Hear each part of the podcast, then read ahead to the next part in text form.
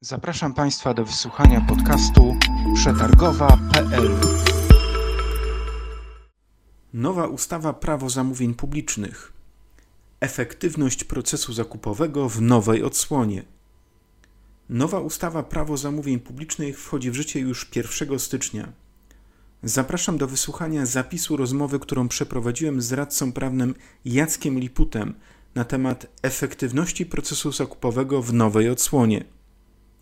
Zapraszam serdecznie. Dzień dobry, panie mecenasie. Dziękuję, że zechciał pan przyjąć nasze zaproszenie i porozmawiać ze mną na temat efektywności procesów zakupowych w nowej ustawie Prawo zamówień publicznych.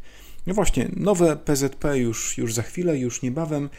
E, a ja na początek mam mm, do Pana następujące pytanie. Jak Pan ocenia cały ten proces legislacyjny, który jest za nami? Czy czas poświęcony na wsłuchiwanie się w głos interesariuszy rynku y, przyczynił się faktycznie do zbudowania dobrej regulacji? Czy mamy w końcu ustawę regulującą materię zamówień publicznych w sposób jasny, przejrzysty, przyjazną zarówno dla zamawiających i wykonawców? W końcu, czy ta nowa ustawa ma szansę sprostać wyzwaniom, jakie dziś stoją przed sektorem publicznym? Dzień, dzień dobry. E, przede wszystkim bardzo dziękuję za zaproszenie mnie do nagrania tego podcastu. E, I tak, oczywiście, e, moim zdaniem nowa ustawa ma szansę być lepszą od poprzedniczki.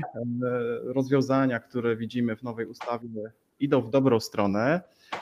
Przy czym moim zdaniem mamy raczej do czynienia z ewolucją niż z rewolucją. Z rewolucją mieliśmy do czynienia wtedy, kiedy wchodziła w Polsce elektronizacja przetargów powyżej progów unijnych, to, to na pewno. Natomiast mhm. teraz mamy do czynienia jednak z ewolucją całego systemu, co nie znaczy, że będzie łatwo, e, bo to jest jednak całkiem nowa ustawa e, i chociażby e, jest tak, że wszyscy, i to zarówno zamawiający, jak i wykonawcy, jak i także doradcy, prawnicy byli przyzwyczajeni do tej ustawy z 2004 roku wszyscy wiedzieli e, tytułem przykładu, że e, no chociażby wykluczenie z postępowania jest uregulowane w artykule 24. W artykule tak, to już pewne, pewne instytucje, ich umiejscowienie w akcie prawnym zdążyły się już, mówiąc kolokwialnie, wryć w naszą pamięć. Dokładnie tak. Więc jakby e, znajomość aktu prawnego ma i jego systematyki, to jak on jest zbudowany, ma, ma, ma dość duże znaczenie. Teraz wszyscy muszą się oczywiście uczyć tego e, od początku. E, jeszcze zwrócę uwagę, że tak naprawdę e, przynajmniej częściowo została zmieniona siatka pojęciowa w, w nowej ustawie. Tu znowu można się posłużyć najprostszym przykładem. Od zawsze, od zawsze funkcjonowało pojęcie specyfikacji istotnych warunków zamówienia, czyli SIFS. No teraz będziemy mieli do czynienia z SWZ. Zmiana niby niewielka, Natomiast narusza ona siatkę pojęciową. No tutaj uzasadnienie było takie, że no, nie mówimy o specyfikacji istotnych, tylko o specyfikacji wszystkich warunków zamówienia. O ile to samo uzasadnienie jest e, w jakiś tam sposób sensowne, no to, no to nie wiem, czy, czy, czy, czy, czy, czy naruszanie takich pojęć, które, które były od zawsze, e, jest działaniem, które, które e, sprawia, że będzie łatwiej. Czyli to jest takie, takie wrzucanie drobnych kamyczków, które mogą utrudnić życie zamawiającym, prawda? Tak sądzę, tak właśnie sądzę. Natomiast e, z drugiej strony, no, trzeba zauważyć e, fakt, że po kilkunastu latach obowiązywania aktualnej ustawy Prawo zamówień publicznych, która jeszcze, jeszcze z nami jest do końca roku, e, no, ten akt prawny stał się mało czytelny, powiedzmy. Tam jednak doszło po drodze od tego 2004 roku do wielu nowelizacji. E, wiele przepisów to już była no, tak przysłowiowa łata na łacie. E, mhm. Nowelizacja na nowelizacji. E, no, można podać znowu przykład, artykuł 24AA już, czyli ta procedura odwrócona. Już do tego doszło, że, że takie, takie artykuły w ustawie po prostu zaczęły się, zaczęły się pojawiać. No tak, niektórzy, niektórzy troszeczkę może złośliwie mówią, że ta ustawa e, powoli stawała się taką ustawą patchworkową. Tak, właśnie, właśnie to, jest, e, to jest coś, co dostrzegł ustawodawca i dobrze. To znaczy, e, z tej perspektywy, jakby no rzeczywiście, no, pewnie tak było, że, że, że już akt prawny zupełnie nowy stał się konieczny. I tutaj no, trzeba zwrócić uwagę na wyzwania, z którymi mieliśmy do czynienia, które też dostrzegł ustawodawca, yy, przygotowując nowy akt prawny, no, chociażby to zwiększenie efektywności zakupów. Yy, mhm. To jest rzecz bardzo ważna, yy, moim zdaniem. I to, I to już mieliśmy do czynienia z, od paru lat z takim w sumie zmianą podejścia, która polega na tym, że to, to nie jest tak, że przetarg jest celem samym w sobie. E, chodzi o to, żeby tak naprawdę dokonać zakupu, który jest sensowny, który no, no jest efektywny, czyli przetarg ma czemuś, mhm. czemuś tak naprawdę służyć. E, chodzi tak naprawdę w zasadzie efektywności o wzmocnienie tej zasady, która już funkcjonuje chociażby w prawie finansów publicznych, e, czyli osiąganie maksymalnych efektów z dostępnych środków. To już jest mhm. w przepisach, natomiast y, no, warto, żeby jeszcze prawo zamówień publicznych takie, takie mechanizmy wzmacniało. I tutaj, e, i tutaj no, można wymienić e, cały szereg instytucji, które, które są nowe, a które mm, będą działać na korzyść tej mhm. zasady, chociażby analiza potrzeb i wymagań jako obowiązek zamawiającego przed wszczęciem postępowania chociażby mhm. wstępne konsultacje rynkowe, które już znaliśmy mhm. wcześniej jako mhm. dialog e, techniczny, ale one no, też są w nowej ustawie. E, e, obowiązkowe analizy po, po wykonaniu zamówienia, które no, służą temu, żeby jednak była jakaś refleksja i jakieś identyfikacja obszarów, gdzie mhm. można jeszcze, gdzie można jeszcze e, procedurę poprawić i, i, i sformułowanie wniosków na przyszłość. Tak, czyli ta ewaluacja, która jest znana doskonale e, zakupom w biznesie, pojawia się w zamówieniach publicznych. Tak, tak, tak. E, warto zauważyć, że no, proces legislacyjny taki z sensu largo, bo tego dotyczyło Pana pytanie, sensu largo mam na myśli nie tylko procedura parlamentarna, ale, ale po prostu no, dochodzenie do tego efektu, który mamy obecnie w postaci mhm. nowej ustawy, czyli wszelkie konsultacje, e, które były po drodze. No, on, on był dość długi. On był jednak dość długi. Wydaje się, że został ten czas e, wykorzystany. Teraz mamy jeszcze bardzo długie vacatio legis, czy prawie, czy ponad rok tak naprawdę, kiedy nowa ustawa jeszcze nie obowiązuje i jest czas na to, żeby się żeby się przygotować. Oczywiście ten czas się już skurczy, mamy tam mniej niż e, trzy miesiące w tym momencie. Mhm. Natomiast, natomiast no, no, no nie można powiedzieć, że tego czasu nie było. Mhm. E, ważne jest też to, co należy e, tutaj myślę dostrzec, że ten długi okres, e, w którym no, oczekujemy na wejście w życie nowej ustawy, to, to jest też czas dla samego ustawodawcy na to, żeby wychwycić jeszcze ewentualne błędy, które no, siłą rzeczy mogą się pojawić w, w ustawie. I to się dzieje, prawda? Bo mamy tutaj y, niejako równolegle, tak. oczekując na wejście w życie nowej ustawy, y, również proces legislacyjny, który dotyczy już pierwszej nowelizacji, jeszcze nieobowiązującej ustawy, i tutaj, tak. E, i tutaj ten gorący temat limitu kar umownych, i wiemy już dzisiaj doskonale, że E, na wprowadzenie do systemu zamówień publicznych tego limitu kar umownych, ten moment jeszcze nie nadszedł. Tak? Nie jesteśmy jeszcze w systemie gotowi, żeby to rozwiązanie zafunkcjonowało. Te, ten moment jeszcze nie nadszedł e, w takim znaczeniu, moim zdaniem, że nie jesteśmy gotowi na sztywny limit w postaci, że to jest określony chociażby procent e, wartości netto umowy. Było, taka była właśnie propozycja, żeby to było 20% e, mhm. wartości netto umowy. No to się nie, już wiemy od paru dni, że to się nie ostało. E, opór jednak przed wprowadzeniem takiego sztywnego limitu był, e, był, był zbyt duży. To sobie można wszystko prześledzić, bo proces legislacyjny oczywiście jest e, łatwo do prześledzenia w internecie. Natomiast jest tak, że będziemy mieli nowy artykuł 436 punkt 3 ustawy. Mhm. Tam jest jednak powiedziane, że jako obowiązkowa, obowiązkowy element umowy o zamówienie publiczne, mm, to i ograniczenie kar umownych jest takim właśnie obowiązkowym elementem. No nie będzie to ograniczenie sztywne, no pytanie, co to, co to tak naprawdę znaczy. Mhm. I tutaj spodziewam się, że doczekamy się orzecznictwa Krajowej Izby Odwoławczej na tle tego przepisu, które będzie jakoś pokazywać, że to no jednak nie może być to przepis, który jest przepisem sztucz, jakby martwym powiedziałbym. To znaczy, że um, chociażby jest tak, że zamawiający w celu te, e, zapewnienia formalnej zgodności z prawem zamówień publicznych wprowadzają ograniczenia, ale są one na tak wysokim poziomie, że ten przepis nie funkcjonuje. Mhm. No, to jest realne ryzyko, tak? Mhm. tak. Tak, się, tak się może zadziać.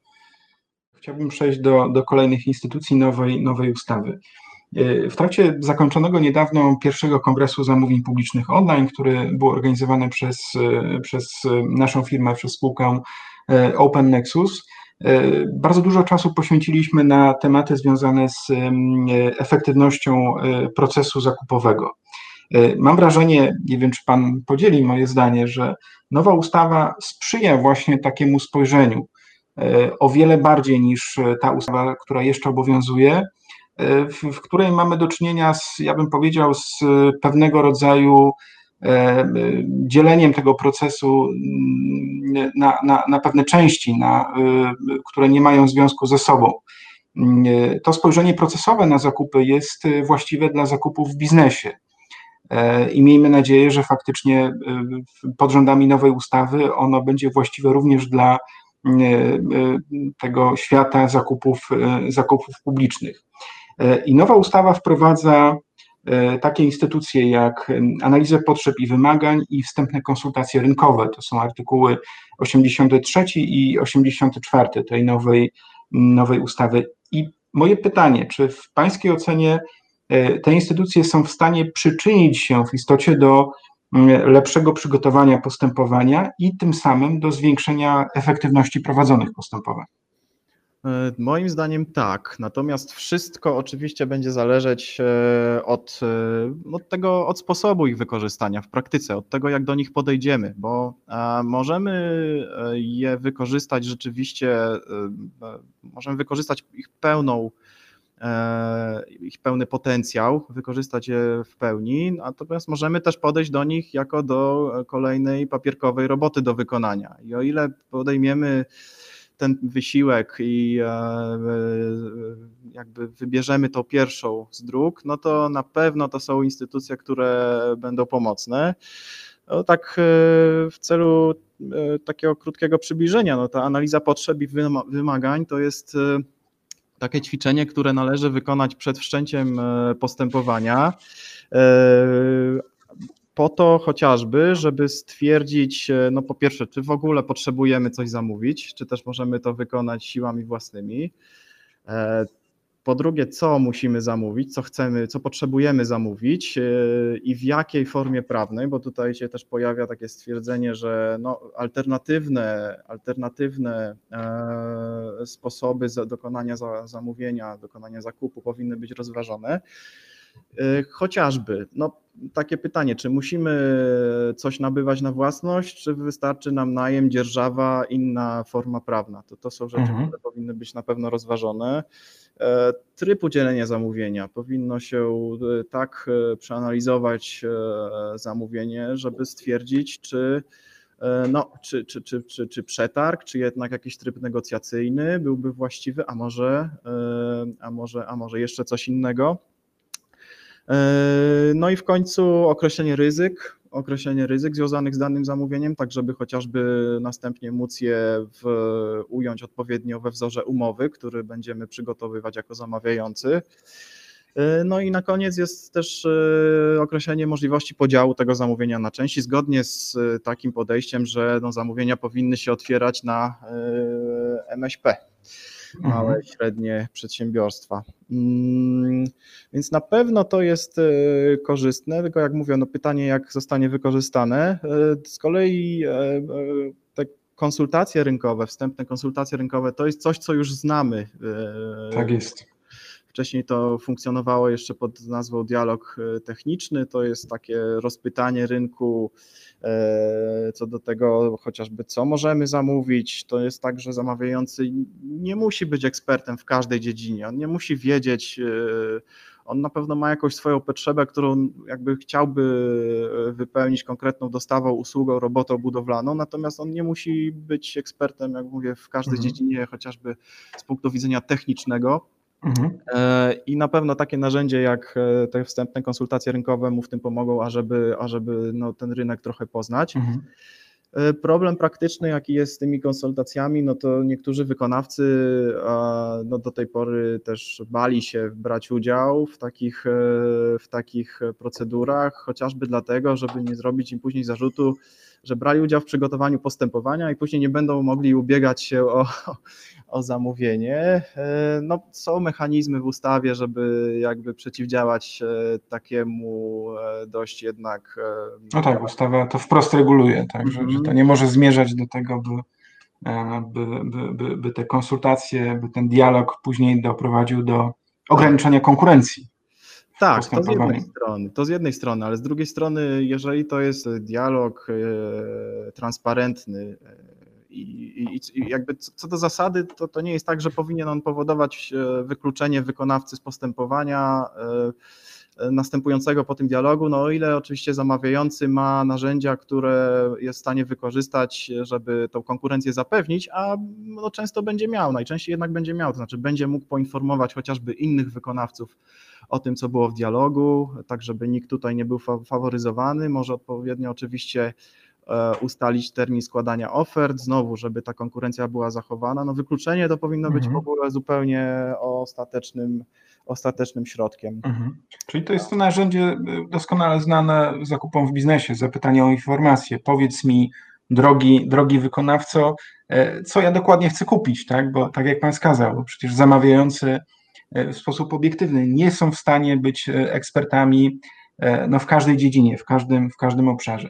No, niestety wiemy i to pokazują statystyki również Urzędu Zamówień Publicznych, że to wykorzystanie dialogu w obecnie obowiązującej ustawie e, jest w gruncie rzeczy marginalne, tak? Nad tym można, e, można ubolewać, bo te pozytywne efekty, konsekwencje, które wynikają z tego, że zamawiający wcześniej przeprowadzi ten dialog, skonsultuje swoje, swoje potrzeby, swoją wiedzę i również niewiedzę z rynkiem, są oczywiste i to później wnosi, wnosi wartość dodaną do, do całego procesu.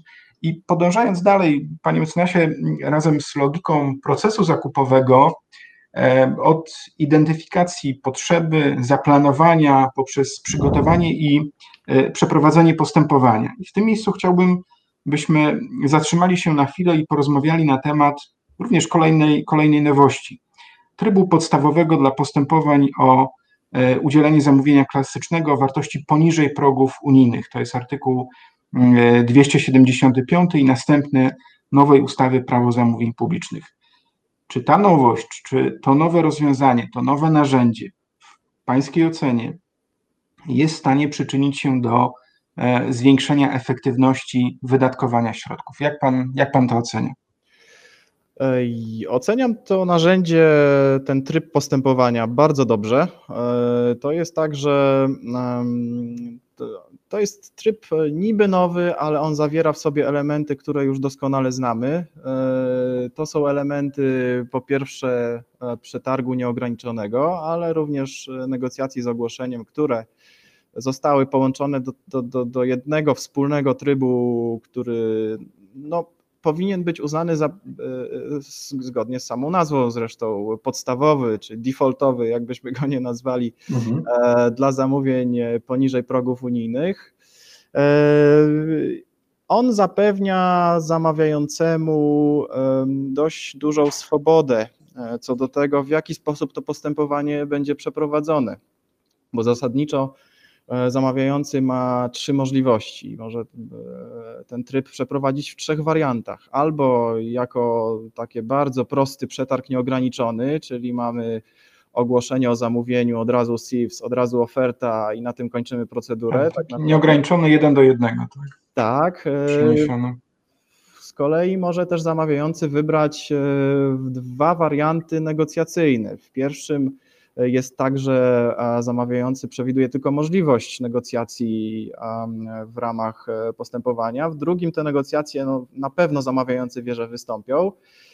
E, różnią się one tym, że w, pierwszej, w pierwszym przypadku mamy do czynienia z e, specyfikacją, e, specyfikacją warunków zamówienia od razu. O i właśnie zauważyłem, że poprzednim zdaniu, kiedy mówiłem o tym, o tym powiedzmy przetargu nieograniczonym, to użyłem znowu sformułowania SIFS.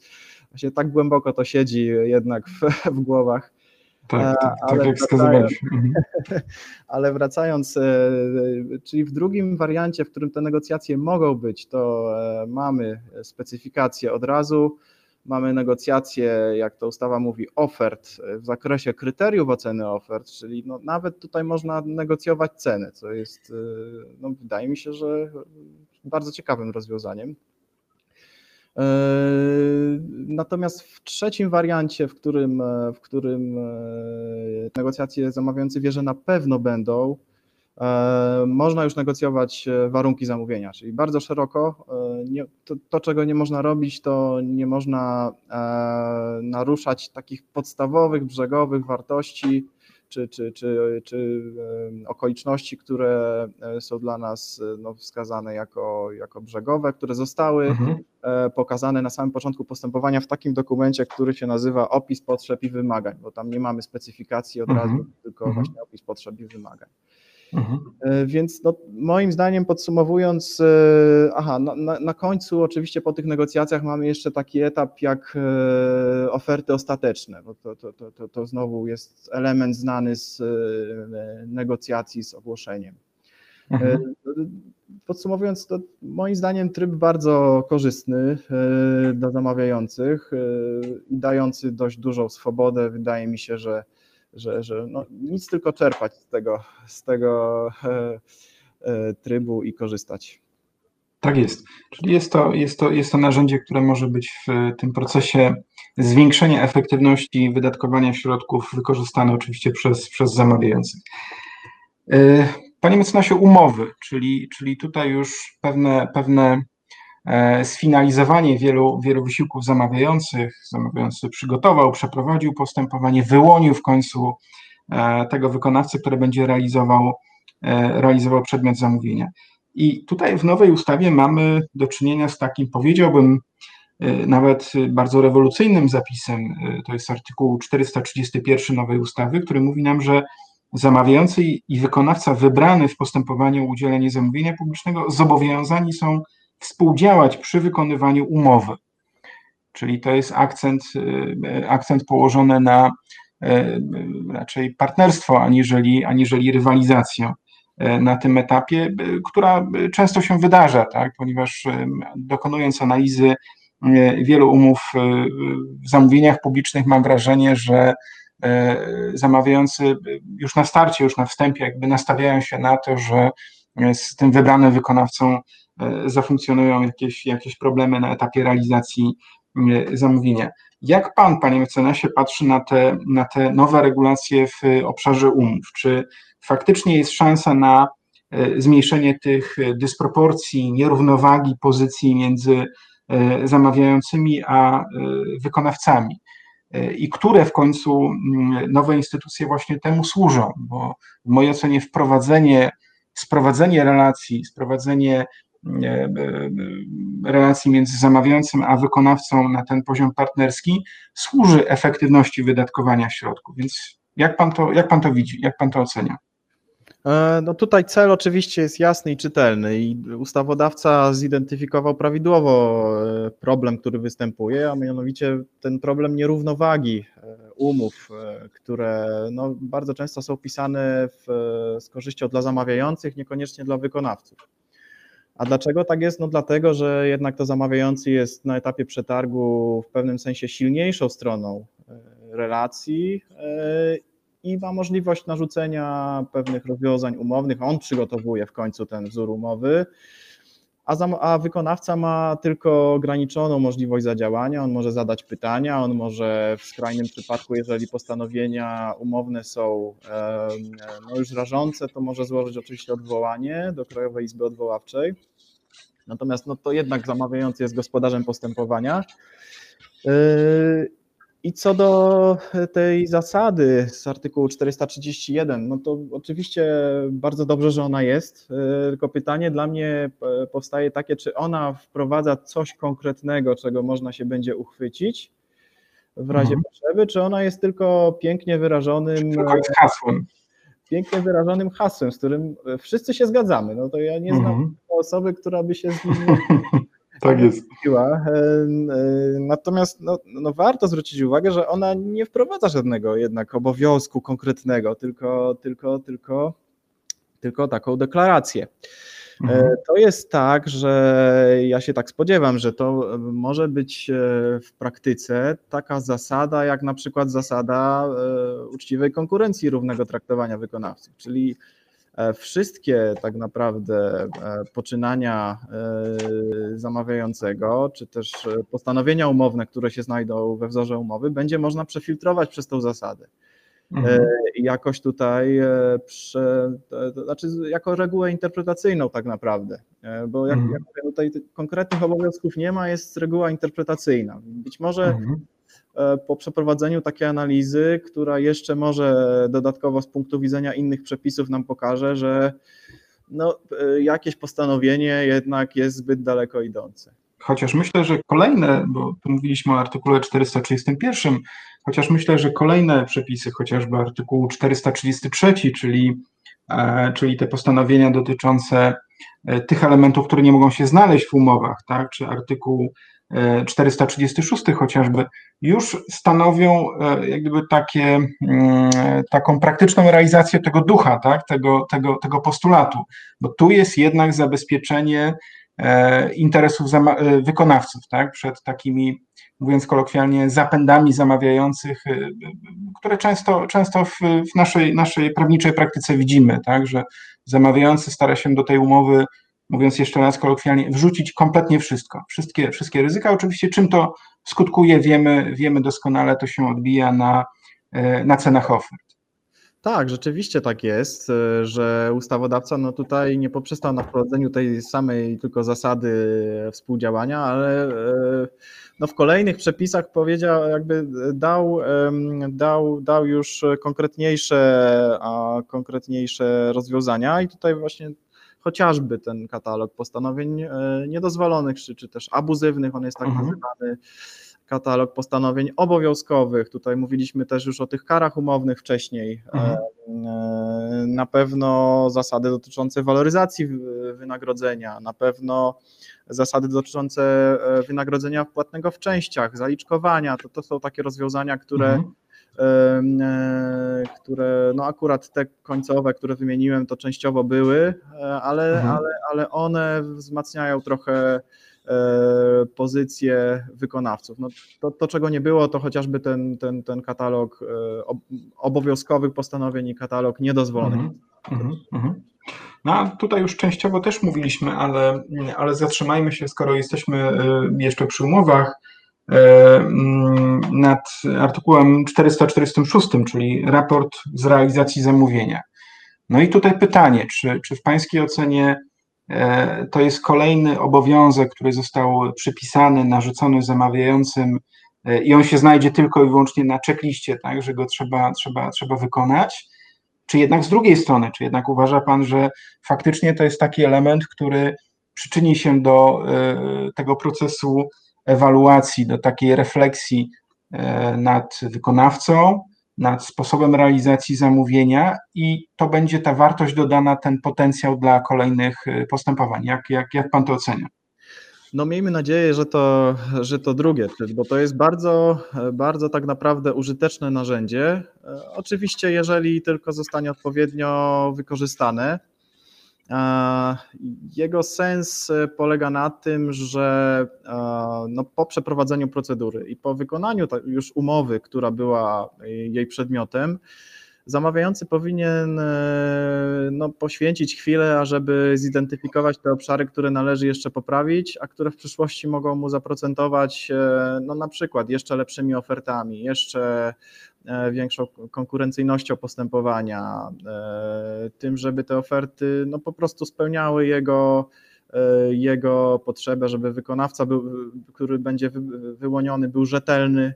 To są takie mhm. rzeczy, które, które tutaj e, dostrzegam.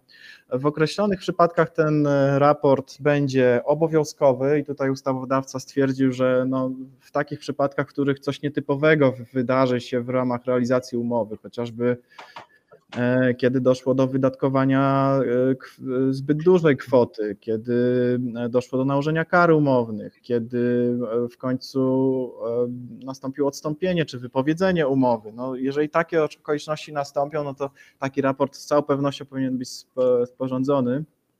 Czyli to jest takie wychwycenie, wychwycenie ryzyk, tak? Mam, mam wrażenie. Tak, tak. I, I taki jest też sens tego raportu, żeby te ryzyka dobrze zaadresować e, w przyszłości. E, e, znaczy przede wszystkim sformułować, zidentyfikować ich przyczyny i sformułować wnioski na przyszłość. To, to, to, mhm, mhm. to są główne, główne z elementy. Tego, tak jest i z tego, z tego korzystać.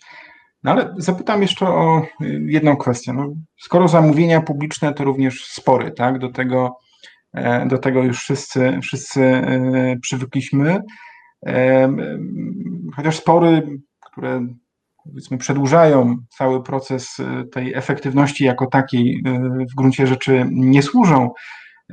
Chciałbym poprosić o słowo komentarza i, i jakby próbę mm, zastanowienia się nad kolejną nowością zgodnie z artykułem 580 ustęp 1 nowej, e, nowej PZP mm, skargę będziemy wnosić do Sądu Okręgowego w Warszawie, jak mówi ustawa, Sądu Zamówień Publicznych. E, czy Pańskim zdaniem jest to szansa na zwiększenie jakości orzekania na, na tym etapie, na tym poziomie? E, na pewno tak. No w końcu będzie to sąd jednak wyspecjalizowany i takie rozwiązania już powodzeniem funkcjonują w innych, w innych dziedzinach, no chociażby warto wspomnieć Sąd Ochrony Konkurencji i Konsumentów na gruncie spraw łokikowskich, łokikowych. Więc na pewno jakość orzecznictwa tylko na tym zyska, E, to moim zdaniem. Natomiast problem jest e, trochę gdzie indziej, to w mojej opinii. E, mianowicie tu, że już aktualnie stosunkowo niewielki procent spraw, które są rozstrzygane przez KIO, trafia w ogóle do sądu, czyli jest poddana tej kontroli instancyjnej. A jest tak z kilku przyczyn. No po pierwsze, mm, po pierwsze gdzieś tam chodzi o koszty postępowania, które są e, no, już dużo wyższe niż e, przed KIO, ale po drugie chodzi e, chyba też o czas rozstrzygania spraw, a nawet bardziej o to, że w, nawet złożenie skargi nie wstrzymuje zawarcia umowy. Czyli nawet jeżeli zdarzy się tak, że mm, wykonawca złoży skargę do sądu, ten sąd rozstrzygnie sprawę na pewno szybciej niż w innych sprawach e, rozstrzyganych przez sądy powszechne w Polsce, bo to, to, to bez dwóch zdań. Natomiast, e, natomiast to ciągle będzie po zawarciu umowy, to maksymalnie co e, to jest w stanie wy, wykonawca uzyskać, to możliwość no, wniesienia o odszkodowanie w następstwie mhm. mhm. To znaczy, to nie jest tak, że już jesteśmy w stanie odwrócić losy przetargu, jeżeli ta umowa zostanie E, zostanie zawarta w większości przypadków. E, mhm. Jednak.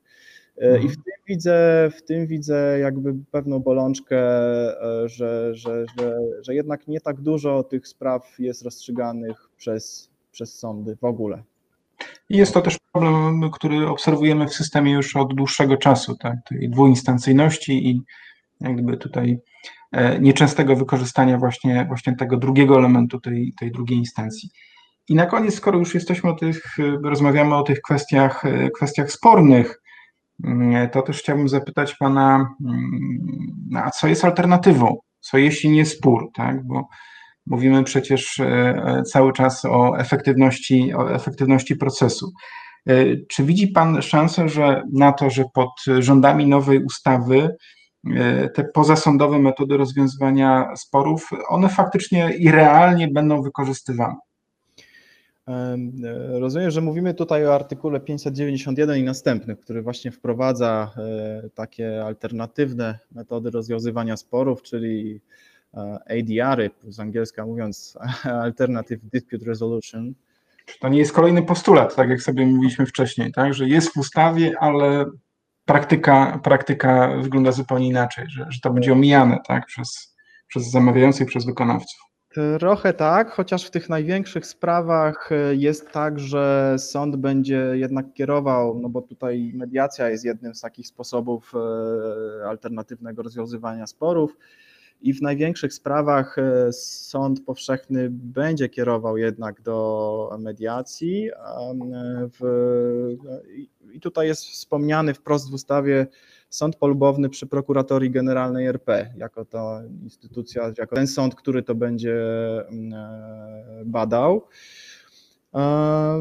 W kwestii, bo tutaj w ogóle e, chodzi o dostrzeżenie problemu e, takiego oto, że w sektorze publicznym, czy jakby w relacjach z sektorem publicznym, bardzo rzadko zawierane są ugody. A ugoda jest jednym z wyników, e, możliwych wyników takiego postępowania e, jednak polubownego, alternatywnego. E, z ugodami z sektorem publicznym jest problem dwojaki. No po pierwsze, taka ugoda musi wpisywać się w zasady zmiany umowy o zamówienie publiczne. No tutaj mamy specjalny reżim jednak zmian umowy. Nie jest to zmiana dowolna nigdy, e, tylko. To, to, już się ugruntowało w systemie. To mamy na gruncie obecnej ustawy i oczywiście tej, która wejdzie, wejdzie w życie. Tak? tak, i teraz zawsze zawierając ugodę, trzeba będzie przeanalizować, e, jakby czy, czy my jesteśmy w zgodzie z tymi przepisami jednak, bo, bo może dojść do zmiany umowy w, mhm. zawierania ugody. No po drugie, e, to są e, takie już od lat w sumie obawy e, zamawiających z sektora publicznego związane z ustawą o finansach publicznych, czy, czy, czy o dyscyplinie. Dyscyplina, dyscyplina finansów publicznych. Niektórzy no, no zamawiają, dlatego tych umów jest, jest tak mało. No jest, jest, trzeba wspomnieć, że jest regulacja oczywiście artykułu 54a ustawy o finansach publicznych, która dopuszcza ugody tylko, tylko ona, jak taka ugoda musi być poprzedzona e, no, szczegółową analizą jednak, czy, czy, czy wynik ugody byłby bardziej korzystny niż e, możliwy do przewidzenia wynik sporu sądowego. No, tak, tak, tak to trzeba przeanalizować. Jakieś opinie prawne na pewno w tym zakresie trzeba uzyskać, no i ale, ale, ale jest to co do zasady możliwe, więc mhm. na to, że trochę tu się jednak zmieni. Yy, zobaczymy, zobaczymy, yy, jaka będzie praktyka. Mhm. Chociaż oczywiście, tak jak powiedzieliśmy sobie wcześniej, wszystko zależy od e, pewnej woli, pewnego otwarcia e, tych, którzy te regulacje będą, będą stosować, bo oczywiście w sektorze publicznym była, jest i pewnie będzie ta, ta obawa mm, przed tymi kwestiami, e, o których Pan powiedział wcześniej, czyli, tak, czyli dyscyplina finansów publicznych, odpowiedzialność z tytułu naruszenia dyscypliny e, finansów publicznych, więc większość z tych osób, które byłyby w stanie w kierunku tego ugodowego sposobu rozwiązywania sporów podążać, właśnie z powodu tych obaw woli pozostawić rozstrzygnięcie sprawy E, jednak e, drodze postępowania sądowego. E, panie mecenasie, nie jesteśmy w stanie omówić wszystkiego, całej, całej ustawy, zresztą nie to było naszym celem. Ja bardzo, bardzo serdecznie dziękuję za, za tą rozmowę, za przyjęcie, za przyjęcie zaproszenia. Mm, mam nadzieję, że dla wszystkich słuchających, czy, czy, czy również mm, czytających, tak, bo E, część tego wywiadu będzie również, e, ukaże się w serwisie przetargowa.pl e, w postaci wpisu, artykułu, że te treści będą inspiracją już od 1 stycznia przyszłego roku. Będą również pomocne na tym, w tym końcowym etapie przed wejściem w życie, kiedy, kiedy jeszcze będziemy się edukować. No i mam nadzieję, że do zobaczenia, do usłyszenia po raz kolejny w, w ramach naszej społeczności przetargowa.pl. Dziękuję serdecznie. Dziękuję bardzo. Dziękuję również. Dziękuję. Mi bardzo miło. Zapraszam do odwiedzenia strony www.przetargowa.pl. Dziękuję za uwagę. Łukasz Laszczyński.